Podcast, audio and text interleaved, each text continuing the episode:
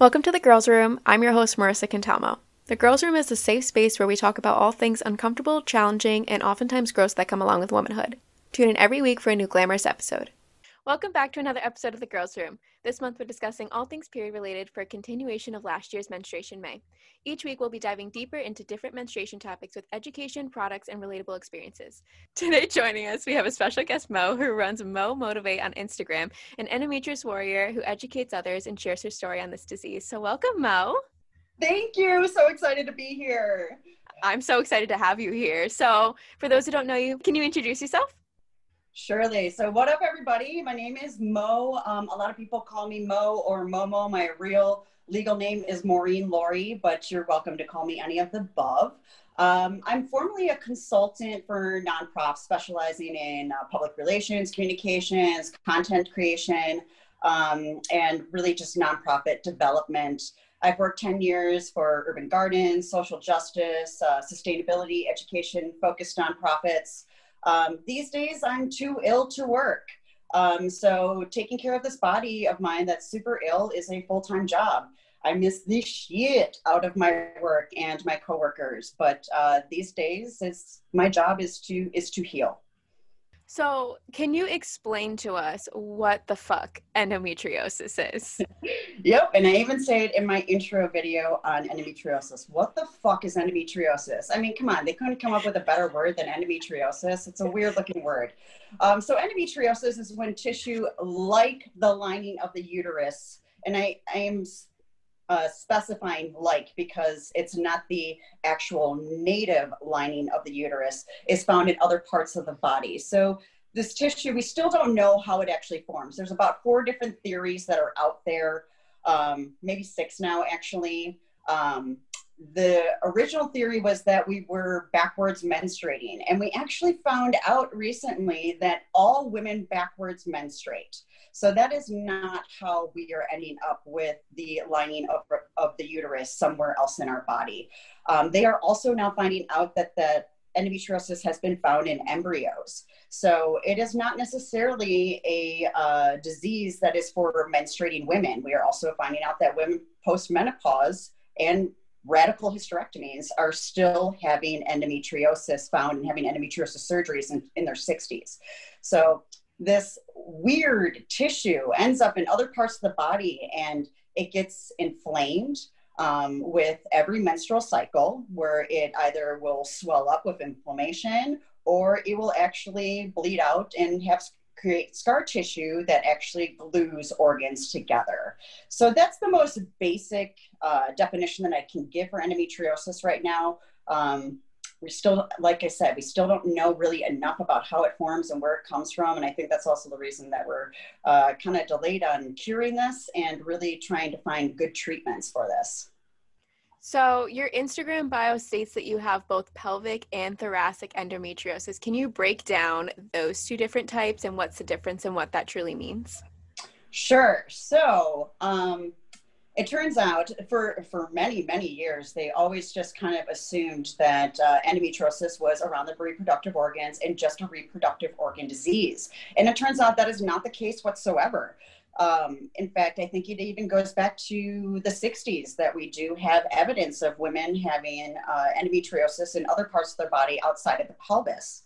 Um, not a lot of people know that actually marilyn monroe suffered a lot from endometriosis uh, and maybe was part of the reason why some people thought that she was pregnant at the time because she had endobelly which is the inflammation that comes from endometriosis that can make you look even six months pregnant. Um, yeah i know right? So um, the difference though is there, i mean there's no real difference between the tissue themselves. Um, i think there is a little i think that the way that it presents can be different.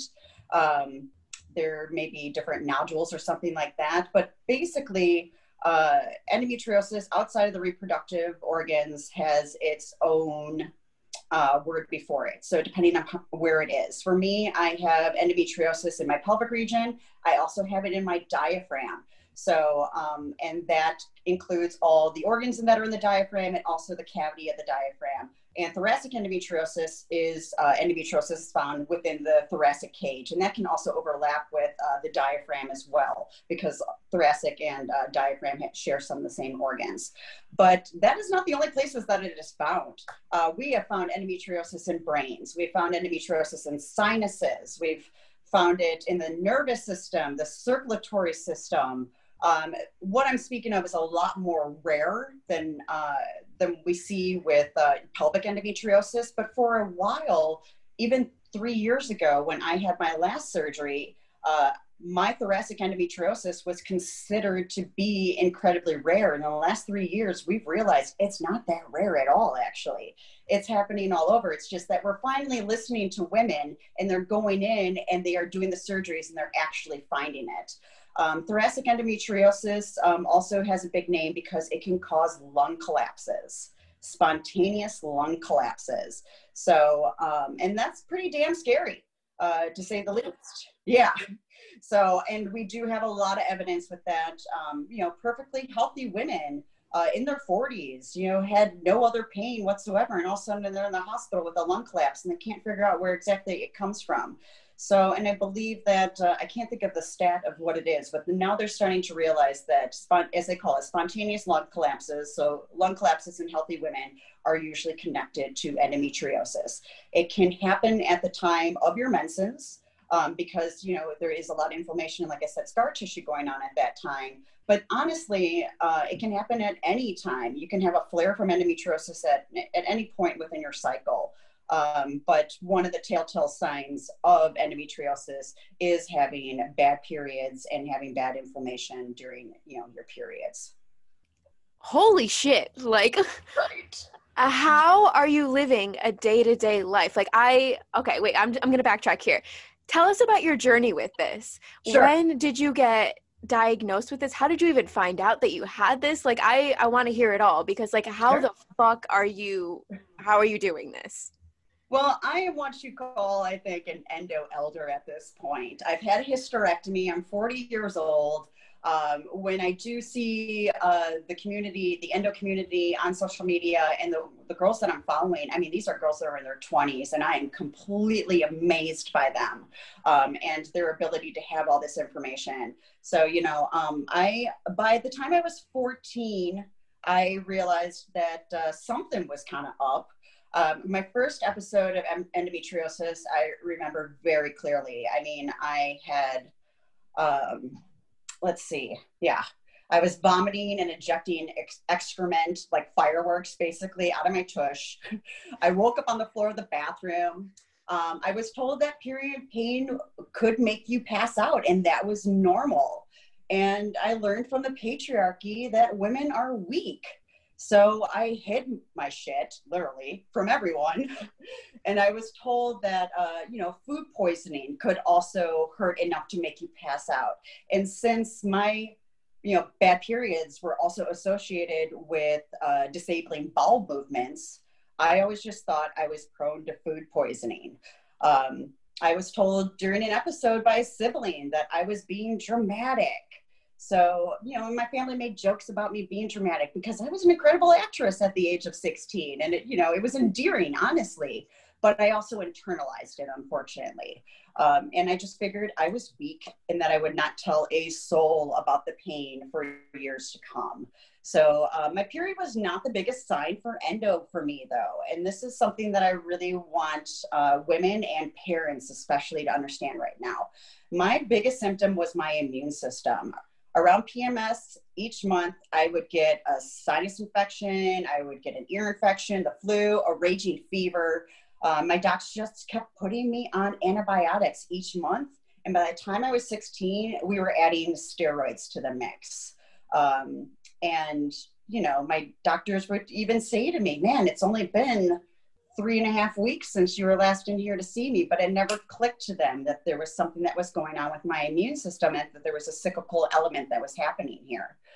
Um, so um, let's see, where did I go from there? But um, the disorder in my teens actually um, sprung by endo every three weeks, I like actually ended up having an eating disorder from. So uh, I became bulimic in my teens because every three weeks I would gain like 16 pounds of inflammation and water weight. I looked like I had, you know, I had endo belly, so I looked like I was six months pre- pregnant.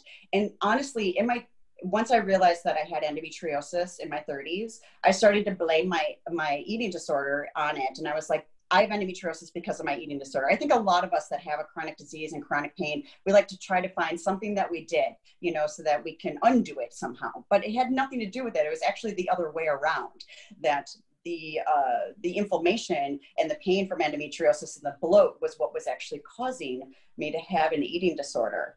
So eventually, I you know I got a great psychiatrist and was able to work out of that.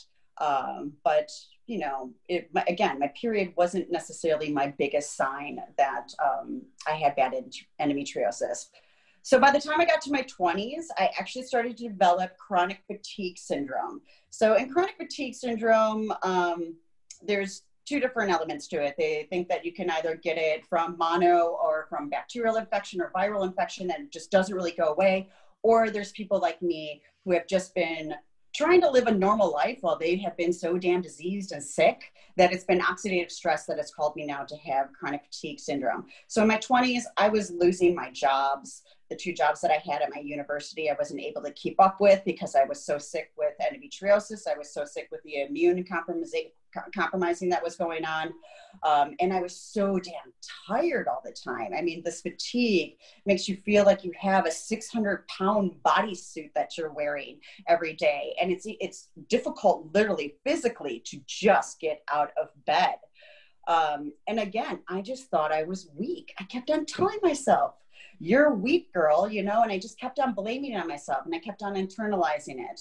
Um, and I kept on hiding the fact that I was passing out for my periods from people. Um, and it wasn't until I was 29 years old that I finally spoke up to my doc. Um, my periods were black. Uh, I was birthing clots the size of babies. And I do mean that I was actually birthing them. Like um, I was actually having contractions, you know, from the size of the clots that were coming out, out of me. Um, yeah, I know, super gross. Um, um, That's painful. And, yeah, and it didn't stop for over four months. And I was also peeing blood. And what did she tell me? What did my OBGYN tell me? She said, it's totally normal. Get the, the yeah, literally get out. Get out. What? Yes.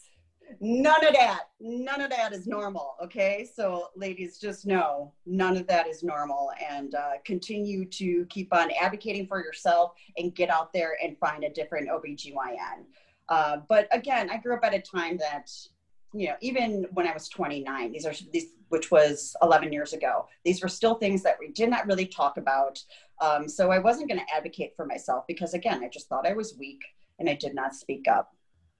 Um, but I I started to work for Portland State University, and that when when I started to really kind of realize how sick I was and it was impacting my job and my colleagues there, and my boss came to me and actually asked me to step down from my position because I was so sick. That's when I started to really start to think that something was up. And unfortunately, when I lost that job, I lost my insurance. So I wasn't, and yeah and i wasn't able to get free insurance at that time either this wasn't you know this was all during obamacare uh, when, it was just being launched and everything so um, i lost my insurance my doctors and i had just been starting to kind of talk about it and we figured that it was crohn's disease because i Crohn's disease runs in my family. And again, it had a lot to do with the intestinal bit for me. So uh, anyways, I ended up taking a uh, position with the nonprofit called SolTrekker, and I actually got to not only live in, but I got to tour their sustainable RV up and down the West Coast. Yes, uh, for about two years, and this allowed me to kind of be sick when I needed to be sick, and then go and show, you know, at conferences, universities, and K through 12 schools. Uh, and at this time, I was starting to see this cyclical element with it too. So as I was able to start planning out, like I was, I knew that I was going to be sick for, you know, two weeks out of the month, and two weeks out of the month, I was going to feel better, and I'd be able to get, you know, these things done. Um, still did not think anything about the cyclical cyclicalness of it or um, that I didn't even know the word endometriosis. I mean, no one knew the end of word endometriosis back then. And that's what I'm super stoked about these days is that it's becoming more of a common word out there, a household word for that matter.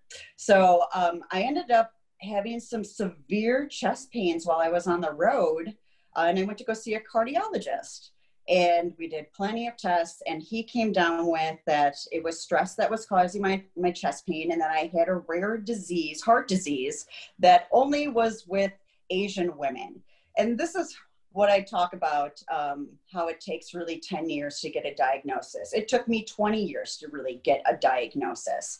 But on average, it takes most women with, with endometriosis 10 years to get a diagnosis because we have to go through this bullshit. I mean, seriously, a rare Asian disease, I'm not Asian in any way, you know, and that's, you don't see it in white women.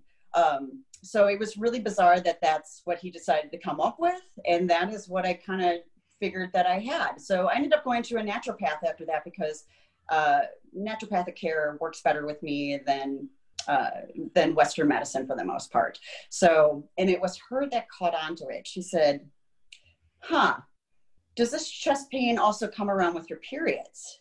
And I was like, "I don't, I don't know. I'm not totally sure." And she was like, "Could you tell me about your periods?"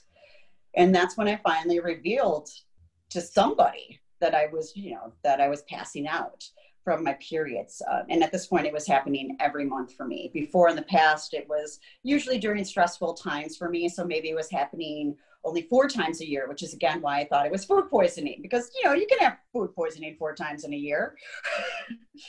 so, and that's, and she looked at me and she said, I don't know where to send you.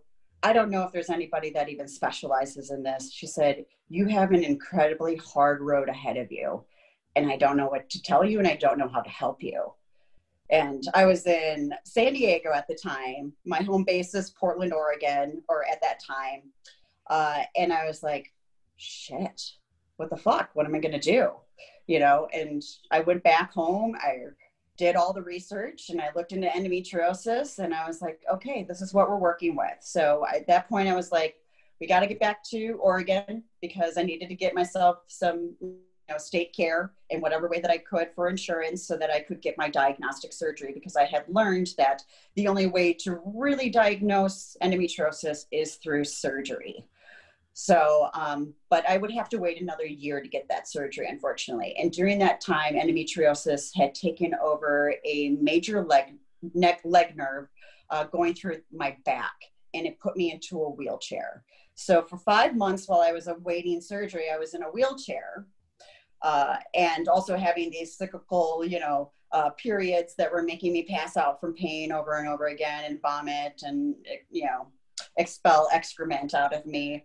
Um, and I finally, and I learned from the specialist, quote unquote, endo specialist that I met with um, in Portland, Oregon, that uh, he was not going to be able to do the diaphragm or thoracic surgery on me because nobody did that. It was just pelvic endometriosis, and there's only pelvic endometriosis. And It's not even possible for there to be thoracic endometriosis. So, and this was again a so called endo specialist. So that's why I really tell women to really do your research when you're you're looking for an endo specialist. And I will give you guys uh, places to go to to find that. Um, you know, at the end of my story here. Um, so we got the diagnostic surgery. And my sister in Wisconsin hits me up and she says, you know, my duplex is opening above above me. Uh, they own the house, and she was like, our whole, the whole family's just freaked out right now about you. Like, we want you to come home. We want you to take a year off. You know, we want you to get well. And I was like, fuck you. I worked really hard for my career and my community in Portland and for my house in Portland. I was just, you know, I was so, I was so happy where I was. But three months after that diagnostic surgery, it was back and fierce and it was awful. And I called her up and I was like, I'm coming back home. get me in there, get me in that upper duplex. I needed definitely some family assistance. Um, you know, not necessarily every day did I need assistance from people, but definitely, you know, two weeks out of the month, I needed people to get me, you know, occasional groceries, um, you know, go pick up medications or something for me if I was not going to be able to get out of bed. It also allowed me to uh, be a little bit of a nanny for her to uh, for my nephews that I call the Neff dudes. I have eight nieces and nephews. I call these the Neff dudes because uh, they're very special to me. Because for let's see, six years of their lives, I got to be a little bit of a part-time mom. I got to take them three hours out of the day, and I'll tell you, uh, Bryce, the four-year-old, uh, he was four years old when I moved back he took care of me most days. I mean, this guy is going to be an incredible support system to someone, to whoever his partner is one day. But, you know, this four year old knew that I couldn't get out of my bed. Um, and he would get the snacks for his three year old brother his two year old brother actually at the time, or bring me the apple juice bottle, you know, and pour water in the apple juice bottle for me and everything so that I could, you know, put down his brother for a nap and that type of thing. So I was really blessed to have these wonderful children around and two young men too that, you know, really do understand this disease very well now. And they are, gosh, what, to be 12 and uh, 9. Yeah, 13 and 9. Oh my gosh, they're getting so old so quick. How does this happen? So yeah, I went back home and it would again take me three, wait, no, four more years to finally find a thoracic endometriosis surgeon. I looked around in Wisconsin. Um, I finally found this group called Nancy's Nook on uh, Facebook, and it has an international listing of what we call excision endometriosis surgeons. And so there, there's two different endometriosis surgeries that are out there right now. There's excision surgery and there's ablation. Ablation is just when they burn it, and that is the surgery that I first got. And that doesn't do much for the disease. It'll take it away for a little while. I don't think that there's anyone that's actually had full, like, has had that surgery um, and not had to have surgeries after that. Um, so it just they just burn it away. And what they've learned is that there's these little seedlings that are still in there and they're still coming back. So there's excision surgery now that's been out actually since the 80s but now it's finally becoming now the norm and what we call the gold standard because unfortunately most of these excision surgeons take only the best of the best insurance. And when it comes to thoracic endometriosis surgeons most of them don't even take insurance because they are just so damn needed that people are willing to pay out of pocket. So i did find an excision specialist in wisconsin milwaukee wisconsin where i was living uh, I met with her and she told me that she did think that she could do the thoracic surgery. So I was super stoked. I was like, all right, we got this and it's covered by insurance. Uh, well, she left me hanging for six months. And finally, my mother and my sister decided to come with me to my final appointment with her, where we sat down and I said, What is going on? And they said, Well, listen, your insurance is only going to cover two hours of the surgery and it's going to be a six hour surgery. So she's not going to be paid what she is worth. But I also found out that she did not have a did have she did not have the thoracic experience that I needed. I was going to be pretty much an experiment to her and to a thoracic surgeon that she knew and felt, you know, could do the surgery for me. So I was like, I don't really want to be an experiment by any means, you know, and this woman is not going to get paid what she's worth and she's kind of being a bitch about this too by leaving me hang for 6 months, you know, and finally not actually say anything until I bring, you know, an entourage with me to kind of, you know, help advocate for myself. So, and I said to her, okay, well, I'm thinking about sending my records to this guy in Atlanta. His name is Dr. Ken Sinervo, and he is the best of the best surgeons for endometriosis in the world. And I was thinking about sending my records and just seeing if, you know, what it would cost to have surgery with him because he usually doesn't take insurance. And um, if he thought that he could do the surgery. And she said, well, if you're going to take your records, then we're not going to do the surgery with you. We won't do surgery with you at all. She obviously had an ego problem. So I was like, well, I'm taking my records and I'm going to somebody new. So I sent my records to him. He was like, yes, I think we can help you. I think we can get you well. Um, he also thought that I most likely had adenomyosis, adenomyosis. I always fuck up this word. I don't know how to pronounce it. Um, and I did. We did an ultrasound with him, and he was able to verify that I did have uh, adenomyosis, which actually a hysterectomy is a cure for. there is this myth that a hysterectomy is a cure for endometriosis, and I really want to scream this as loud as possible. It is not a cure. I am living proof of this. Um, and a lot of OBGYNs don't know that yet because even though the evidence has been out there, again, since really like the 80s, it just takes so long for the Western medical wor- world to like catch up with the studies you know so please just know that. So if your doctors if your obgyn says to you we're going to do a hysterectomy to cure you or they say we want you to get pregnant because that's a cure that's also not a cure at all. There is some women that it has improved their endometriosis and stem cells which babies basically are are a beautiful amazing fucking thing. So it's not surprising but it's not a cure. So, and that's just a telltale sign that you don't want to have surgery with this OBGYN and you really need to find an excision specialist.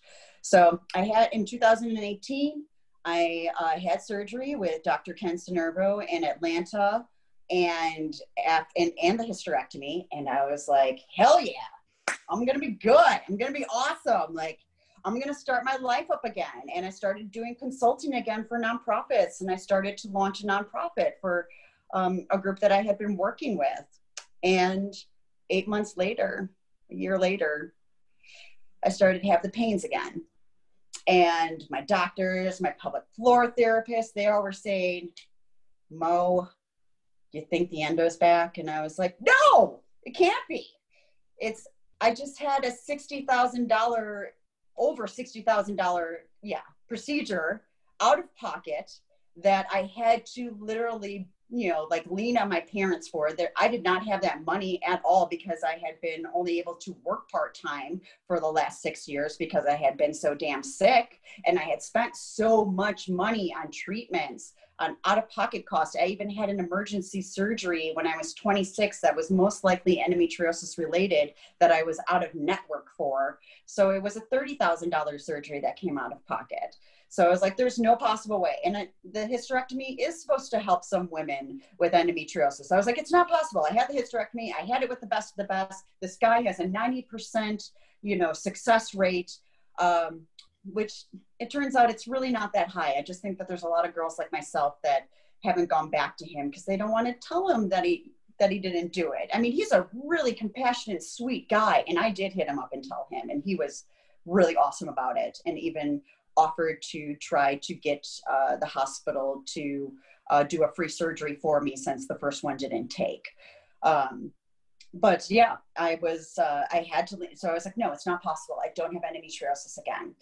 And then I had some familiar pains about four months later that I was like, yeah, that definitely feels like it's endometriosis. And I called up my OBGYN and I said, can you call in an ultrasound for me? And she's like, I trust you. She's like, she, she knows that I know more than she does uh, at this point. And lo and behold, I did. It looked like I had an endometrioma on my uh, left ovary. So I was like, okay, it's back. And then the pandemic hit and my nonprofit did not survive the pandemic. And i was getting i got so stressed out and i'm learning that stress and endometriosis goes hand in hand with me. It really helps to progress the disease for me. It's a different trigger for every woman for for different women. But for me stress is definitely my trigger. So i was super stressed out. The disease is progressing. I am puking vomiting um, shitting, pissing on the floor every single day, basically, because I'm in so much damn pain. Um, and I'm no longer able to work. And I hit up my parents, and I'm like, I'm, I'm going to have to lean on you guys. Like, I can't afford rent. Um, so they're helping me out for a bit. And they are also, again, financially strapped because they had helped, they basically paid the bulk of the $60,000 surgery for me. And so they are still financially struggling my folks are in their 70s and they are both working right now basically because they have a sick daughter.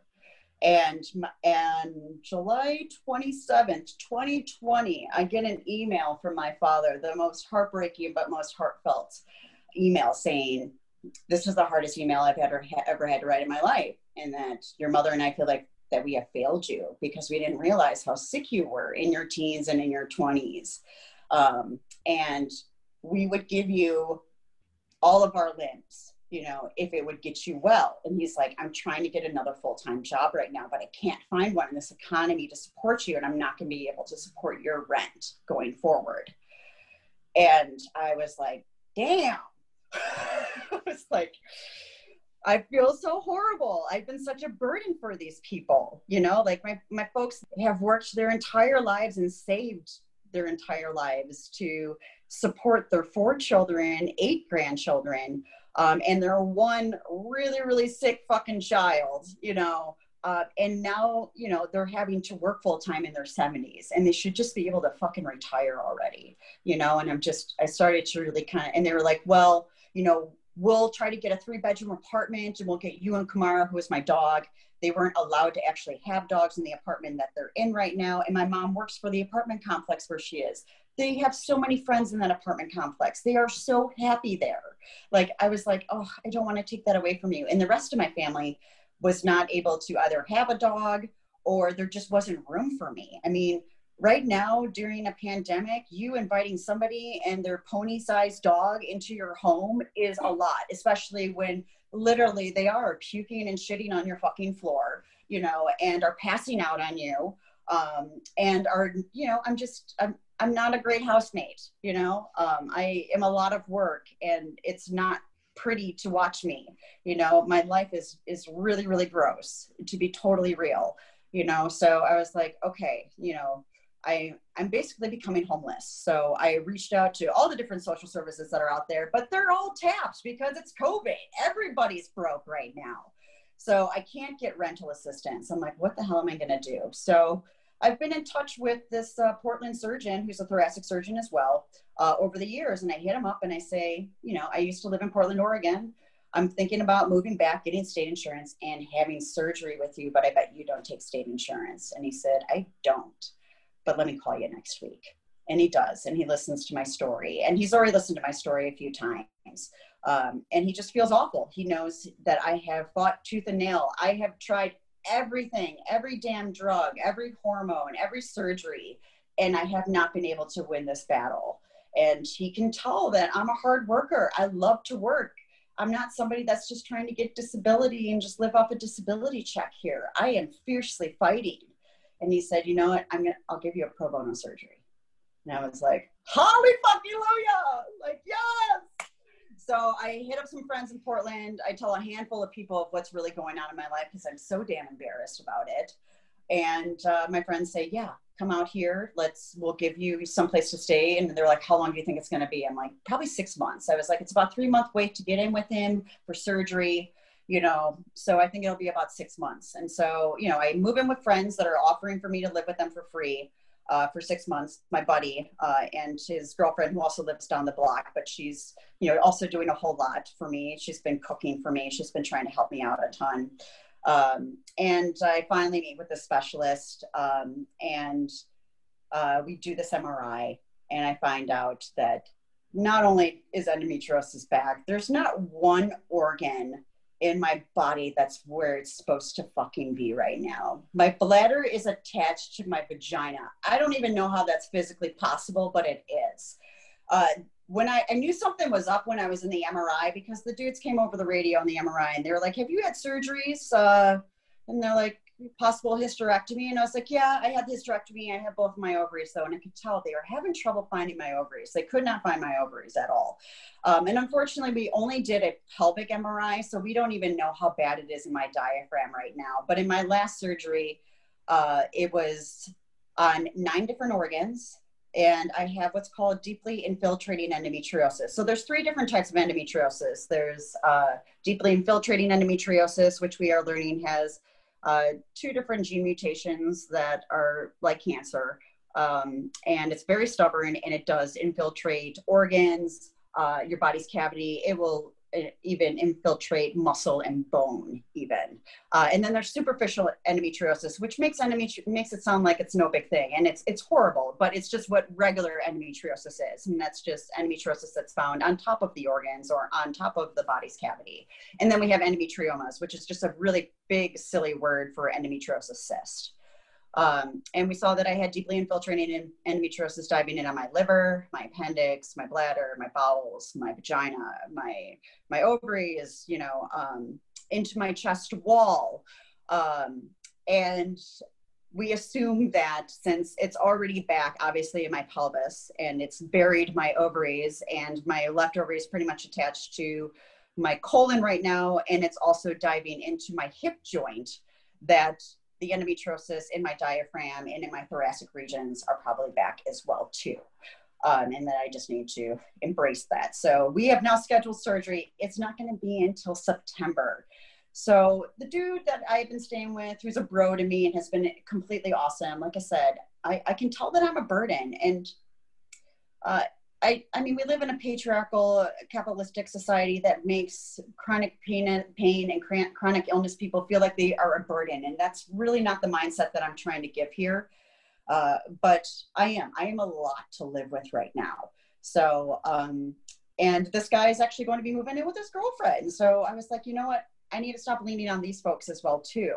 So I started just pet sit, and that's where I am today. I am pet sitting right now for two wonderful kitties and a beautiful golden retriever who loves to play with my girl Kamara. Um, and I'm going to be going to another pet sitting job on Saturday. Um, and I was hoping to pet sit until basically surgery and maybe even after surgery, after maybe I took a few months afterwards, because I'm going to have to stay out here in Portland and work with these specialists. But my specialist told me something that I've been thinking about for a while and that I kind of knew to be true in my gut, but I wasn't really expecting to hear from him. And he said, This is going to be a lifelong battle. He's like, I, said, I can, I can't fix you. He was like, But we have to go in and we have to save your organs. You know, otherwise, you know, eventually this is going to become an emergency situation and you you may not make it. You know, he was like, But, um, I'm not going to be able, this is not going to be your last surgery. He was like, You've had the hysterectomy, you've tried everything. He was like, We are starting to learn that there are more and more women that are like you, especially with deeply infiltrating endometriosis, which they made the acronym DIE for D I E. I'm like, Come on, guys. Like, you could have rearranged that in so many other ways. But you know um, so he's yeah he's basically has told me you know this is lifelong and so over the past month while i have been kind of mulling this over i have realized i need and i'm a planner I'm I'm somebody that loves to plan plan things out. Um, and I now I'm planning for an uncertain future. So the more that I plan for my uncertain future, the, the better I feel about it. So I hit up a disability lawyer. I've started that process now. He thinks it's going to take me about two years to get there, but I should be able to get disability. But still, that's a huge chunk of time to not be having income and to be living off of food stamps because that's what I'm doing right now and it's really really tough you know like yesterday i went to go to the food pantry and i passed out at the food pantry while i was there. Luckily they know me well enough and it was endearing and fun and they made it funny somehow and made me laugh in the process and got me some water and helped me you know get through the pain so that i could get my groceries uh, into the car of my friend who i'm borrowing right now and get back to my pet sitting job um, but uh, I need to start planning for something bigger. So, with the help of some friends, I am now starting a fundraiser campaign to get myself a trailer to live in because you know what? Trailer park living is my dream. And I'm okay with that. but honestly, tiny home living has always been my dream. So um, I decided, you know what? Let's be real. This has been an adventure. There's a reason that you picked me to hear my story. This has been a fucking adventure the last 10 years. Let's make it, let's cr- keep on with that and let's keep on making it adventure. So I am going to be doing, I'm doing a fundraiser, you know, to get a trailer so that I can live out of that for the next two years. That'll also give me a very small place for me to recoup because these surgeries take sometimes eight months. I mean it took me two years to finally get back to really where i was and i already had endometriosis back you know, but the scar tissue really took two years to kind of get used to from that surgery. So this will give me, you know, time to heal by myself and also in a small environment so that I don't have to be, you know, going upstairs or like, you know, going through a living room and a kitchen and everything. The living room, the kitchen, the bed, they're all in the same damn room. It's all going to be good. And it will help me to actually in the healing process. And since this is going to be lifelong, and I really am trying to hit this now holistically as much as possible because Western medicine has really failed me. Uh, the care out here is so much better. Portland, Oregon, Oregon in general is really known for its holistic care, and the insurance is covering it. Acupuncture, naturopathic care, those things are covered for me here, where they were an expense that I was paying $300 out of pocket for every doctor's visit in Wisconsin for. I mean, there's a reason I'm broke right now you know, and it's really because insurance and really Western medicine does not understand how debilitating and fucked up this disease really is. So having this trailer will allow me to go back and be with my family for a few months out of the year because I am I, know that I'm privileged in many ways. One, I am a white female, you know, with endometriosis. People of color that are dealing with this or any illness have it really far worse off than I do, unfortunately. And I also have a family that believes me. So many women with endometriosis are completely abandoned by their family because they just don't understand the disease and they just don't understand how much it impacts their lives daily they think, well, it's, you know, just one week out of the month. And it's like, no, some of us are having periods all year long. And some of us don't even need to have a period to be feeling unwell because our organs are so bound up that they are just so damn sick and diseased. So that is where I'm at these days. I, um, yeah, I've got, uh, like I said, it's not going to be until September 27th that I'm getting surgery. And the reason for that is because it is a pro bono surgery. You know, like he's not getting paid anything for this. So I get pushed back a little bit. I'm not going to be get in three months, you know, like people do that pay out of pocket to see him or have that gold standard insurance that I can no longer afford. So yeah, that is really my journey. And that is where I'm at this day today. Yes. Holy fuck. Oh my god. I can't even like pick like a specific point to like start with. Oh my god. The fact that you have gone through all of this, you're still going through it to this day, and you are sitting here having this conversation with me, educating me, educating others, sharing your story to help other people out is just unbelievable. Like the work that you are doing right now on your Instagram even just having this conversation with me is making so much of a difference in helping so many people. The fact that you're sitting here feeling like shit, throwing up, shitting, the whole nine yards, and you are doing things for other people still is just like outstanding. Like that's truly amazing that you're finding that strength and you're still you're still trying to live your life and you're still doing all Thank of this. You. Like I really applaud you for doing that. I was gonna ask how this affected your life, but holy yeah. shit! There has been, yeah, there hasn't been a day that it hasn't affected my life, unfortunately. Like now that I look back on it, and that's something that I really want to express to women. And I know I've already said it once, is that um, there's nothing that you did to get, you know, to have this disease. This disease is not your fault. I can I, I love to, you know, self gaslight myself all the time. I think all of us do that do have, you know, illness and pain chronically. That's just something that we do. But here's the deal, y'all. Like it's it's not our fucking fault, but the real truth is unfortunately it is our responsibility to heal it. So uh, we got to keep on advocating for ourselves. We got to keep on, you know, breaking up with doctors that are complete assholes and aren't, you know, willing to even do the research themselves. I mean, I show up to appointments with a stack of not just my own research because my my medical records are beautiful research for endometriosis, but I also come with the research alongside with it, you know, that's been out there. Um, and that's where uh, so there's two different groups that are out there. I told you guys about the nancy nooks group on facebook. There is also another group out there that has a website that um, is i guess vetting these, sur- these surgeons. Like they put them through an interview process. Um, they find out if they truly are excision surgeons and what excision surgeons do is that they really cut it out like cancer. Like they really cut it out with margins with the hope that it won't come back. And there has been a higher success rate for that uh, than ablation. So Nancy's Nook is a really great place to go to to look for you know surgeons specialists that are going to be in your areas uh, they also have a shit ton of files that have all of the different studies of endometriosis that uh, regular people without a you know medical license can't have access to. So this is a place where you are going to be able to get your research. Um, there are other support groups that are out there that are going to help with the emotional piece.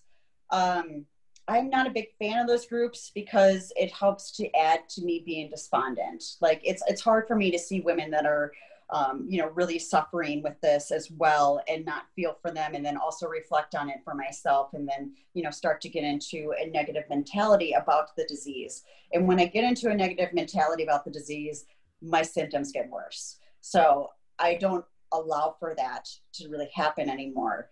Do I grieve for my losses? Yes, we all have to do that. I grieve my old self probably three times a year, you know, and it's ugly, it's messy, you know, it's snot all over you, just, you know, bawling through it for a few days.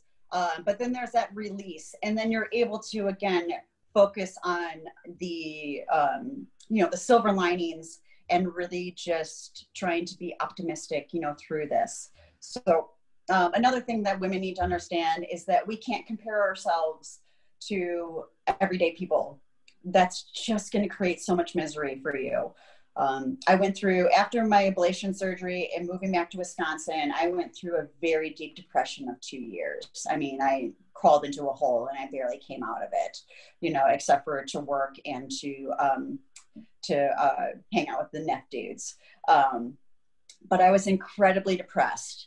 Um, and I did. I mourned myself for a long time. And like I said, those symptoms became so much worse that I finally was like, okay, we gotta we gotta try to do something different. And for me my superpower is my mental health. I i know how to neuro hack my brain and exercise is a big piece for me. And even though i'm disabled even when i was in that damn wheelchair i was still pushing myself with one foot down the street going for a quote unquote walk every day. So and doing sit-ups on the floor with just my abdomen and not using my legs you know, or trying to do push ups on one knee because the other leg I couldn't bend at the time. You know, like I was really trying to um, get those endorphins, the oxytocin, the dopamine that I get from exercise to kind of change my brain chemistry.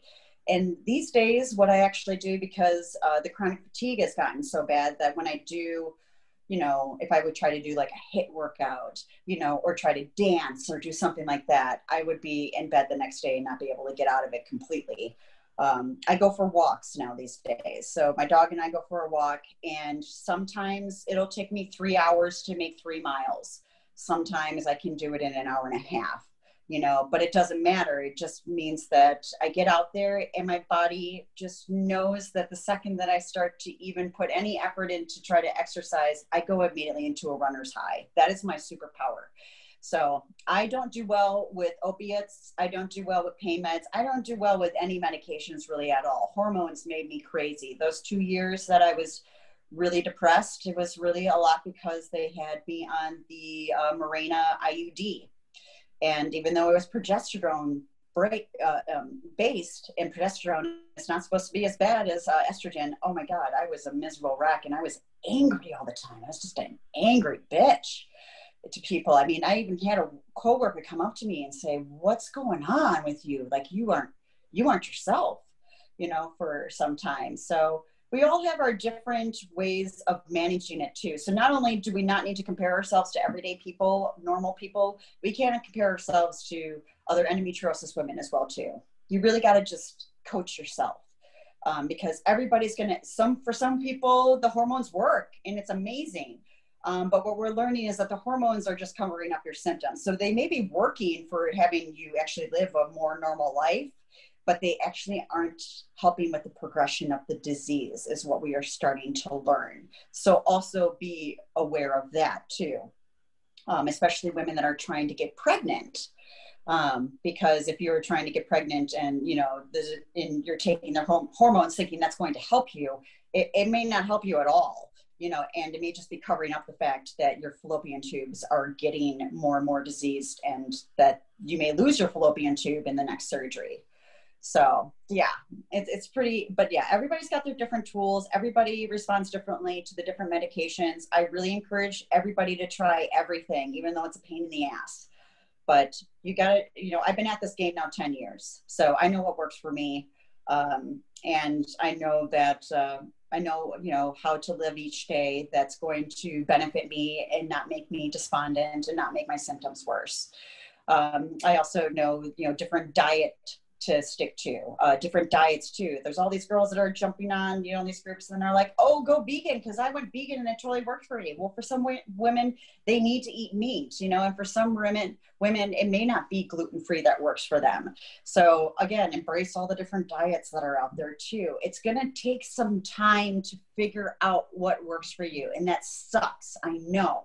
But in the long run, once you figure out what your tools are, it'll make your life so much easier.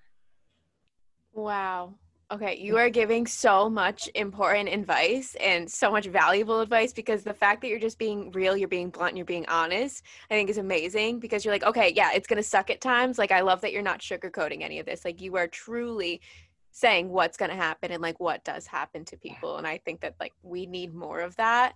We need more people doing things like that. You're sharing your whole truth right now and i think that that's truly amazing that you're able to do that. You're able to even speak on your low points and your high points and you're able to go through it all. So again i applaud you for all that you're doing right now. It's truly incredible. Thank you so much. Uh, there's one other group that I do want to mention to uh, your listeners, and that is called the Extra Pelvic Not Rare Group. And this is um, the group that's going to be uh, for women that have en- that suspect that they have endometriosis outside of their reproductive organs. This group again also has all the files of all the different studies that have been out there. Uh, go and I mean shoot, there's even a file on the history of endometriosis going back to even like the medieval times where women were actually hung upside down from ladders because they thought their uteruses were strangling them and they thought that would unstrangle their uterus or they would try to strangle women because they thought that would unstrangle their uterus or they thought they were witches so they burned them or they thought they were demonic so they did exorcisms on them. Yes. Uh, this is where the word hysteria uh, came out of. what in the hell? Oh my right. God. And actually, the word hysteria uh, actually was a medical term. I think it was even um, Hippocrates that came up with it. That was about pelvic pain and about how, and he had actually seen the disease and he was i think one of the people that kind of came up with the idea that it was strangling because it was strangling he saw that it was strangling the organs you know or whatnot. But he, he was referring to that it was debilitating pain and it was causing that that is what hysteria is. It is what happens when someone is in such debilitating pain for such a long time.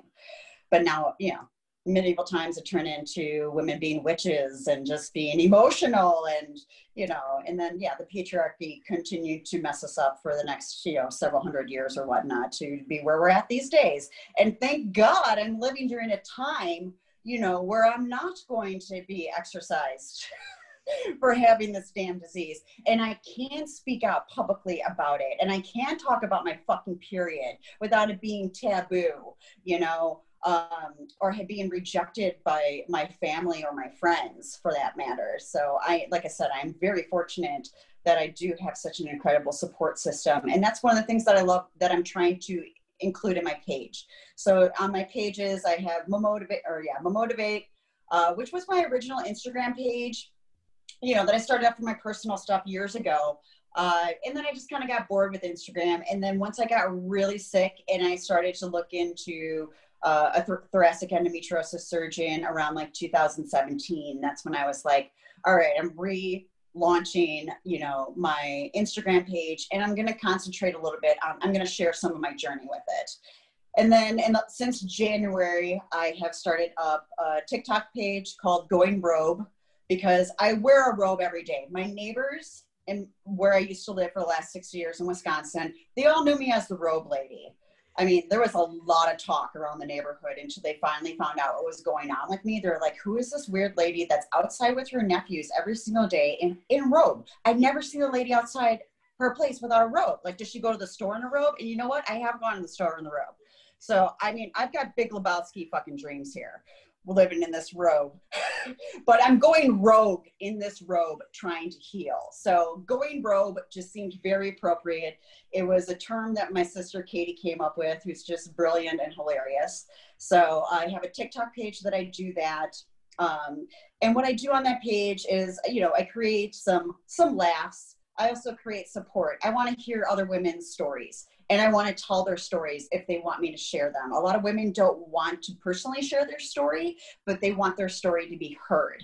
Um, I also answer questions. I mean, I do consider myself an endo expert at this point. I really this it has been more than a part-time job for the last 10 years that I have been studying this. I know more than most OBGYNs. Specialists, no, I don't know more than them. But can I sit down and, and jive with them and talk for hours with them about it scientifically? Absolutely. So I also do that on those pages. Um, and I also just kind of celebrate myself and really just cheer myself on. I got to be my my own fucking cheerleader these days.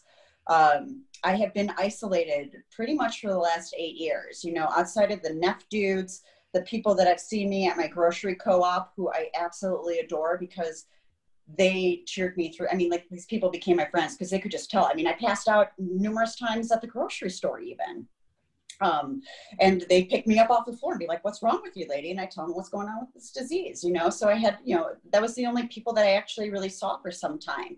So having that TikTok page, and now I'm actually uh, sharing a lot of that TikTok on my Instagram page, Going Robe, because I put a lot of also the ugly shit on there. Like the days that I really can't get out of bed and I'm in so much pain that the tears are streaming down my face. The fatigue has become so bad that I just I can't cheer myself on anymore. You know, and all I can do is spoon my dog, you know, and have a bucket next to me to like puke into or or shit into because I may not be able to make it to the bathroom. Um, or pee into because I pee every 15 minutes, which I probably should go do soon. But anyways, uh, yeah, this is you know these pages are where I put the ugly stuff, the support stuff, the educational stuff, and the laughs that go along with it. And I want to be able to support other women because, like I said, I'm really fortunate that I do have doctors that believe me and families that believe me. Um, and most endometriosis warriors don't have that going on for themselves, and I want to be them, their family for them. I want to help if they don't have the capacity to research a, a, doctor for themselves, I will research that doctor for them. I don't want any women to be in the position I'm in. I want them all to have an earlier start with this because the earlier that you have a start, the earlier that you can probably fix this and actually live a fulfilling life. So, and I'm still making this life fulfilling. Don't get me wrong. Like I said, we're turning this into an adventure, but um, I really don't want to see any more women suffer like I've suffered. Uh, and suffer silently either. So if I can tell their stories and they don't feel comfortable doing it, then I will, and I'm happy to do that. So that's pretty much what's going on with my pages. Um, I was really hoping to one day be invited onto a podcast. So I'm so grateful for you for bringing me on here because this just shows me that the work that I'm doing, the very little work that I can do these days, you know, is what I'm supposed to be doing. And one more thing that I do want to say to women, um, or uh, or um, anybody that's actually suffering from this disease, there is a handful of men that have suffered from it. Um, and you know not all women want to be you know not everybody that has uh, female anatomy wants to be called women. Um, so anybody that is suffering from this disease i want you to know that for first things first is that your body's trying to do the best for you. Don't hate on your body. It really is trying to do the best for you. The more that you can try to get in tune with it and do the best for your body the easier that's that this fight is going to be for you. Um, and the other piece is too that um, uh, what was I going to say? See, this brain fog gets so bad with chronic fatigue syndrome sometimes. Um, is that I think that this journey is to reveal our most authentic selves. Like, I think there is a purpose in this. And I think that purpose is probably different for everybody, but I know for me, it's revealing my authentic self, it's revealing who I'm supposed to be. And it's also um, make me be a bit more spiritual and really find a, a, tie to my spirit. So, like I said, I think it's different for everybody, but I think there is a purpose with this disease. And I, and if I can help you find that purpose, I'm happy to listen to your story and and see if I can see if there's you know something in there that I see because we all see different things in different you know in different stories, and I'd happy to uh, share that with them. So just just know that um, you are worthy you are so damn worthy. Like, I know this disease makes us feel so unworthy, but we are so damn worthy and we are in so fierce. We are so incredible. We are such incredible fighters. I don't care if you're crying every day through this fight. That makes you even stronger. Cry it out, release it. We got to grieve this shit. Um, but let it also be an empowering journey, journey as well too. I'm literally crying right now. Oh my gosh. You, you. are mm-hmm. I'll start to cry too. amazing. You are an icon. Oh my goodness. Like I can't even imagine the pain that you are going through every day. And you are out here saying right now that you are trying to help other people, that you will research doctors for other people, that you're going to be the support system, you're going to be the team. You are doing the most right now. And it's just like, it's incredible, truly, the work that you are doing is helping so many people whether you know it or not like you are putting tears in my eyes right now and i don't even have this disease like you are just speaking really to the heart right now it's truly incredible what you're doing and I can't even thank you enough for coming on and for sharing this and being so honest and being so real. And you're being lighthearted at the same time. Like you're making jokes with it and you're having fun and you're truly like seeing the silver lining and all of this like you're making the best out of it which is so incredible to see. I'm just i'm blown away by your strength and by your courage. This is just outstanding and i i truly cannot thank you enough. From the second i saw your profile i was like she is the one i need on this episode. There's no one who could have told this story better. There's no one who could have explained endo better. Like truly i'm honored to have this conversation with you today. Like I'm blown away. I'm not crying, you're crying. uh, I think I've teared up about eight times this whole episode. Oh, thank you for saying all those things. It just, yeah, it feels really good. And like I said, this has been a complete honor. And like I told you, um, you know, off of um, this interview, like you remind me so much of a young version of myself. And it's just really nice to see that I, you know, at your age could have been flourishing like this too. And I just, you are also an icon and an incredible being that and i just i listened to two of your podcasts this last week um, I would, I'm going to be listening to so much more going forward now. I am now a fan officially. Um, but yes, uh, you're doing it. You as well are doing amazing work, and I, the the female community, non-binary community as well is grateful to have you out there. Yeah. Let's see how many times I could cry right now. I'm about to like take it down. Everyone, make sure to follow Mo's account. I'm going to attach all the links in the episode description. Make sure you follow all of her pages. I'm going to put all the mentions in there. Please make sure to follow this account, spread the word, share this message, share this story, and get the word out there. And let's just keep talking. Let's keep this conversation going. I think that it's so important that we keep talking about these really important things and keep advocating for this disease. So, Mo, thank you times a million for everything that you're doing. I'm again, I'm blown away. I'm so thankful. I'm so grateful to have met you now through this community and to have shared this with you. I'm so I'm so thankful. Me too. Thank you. Thank you so much. Thank you so much for listening to this week's episode of The Girls Room. Don't forget to subscribe, leave me a review, and follow me on Instagram at the girls room underscore pod. See you next week for an all new episode.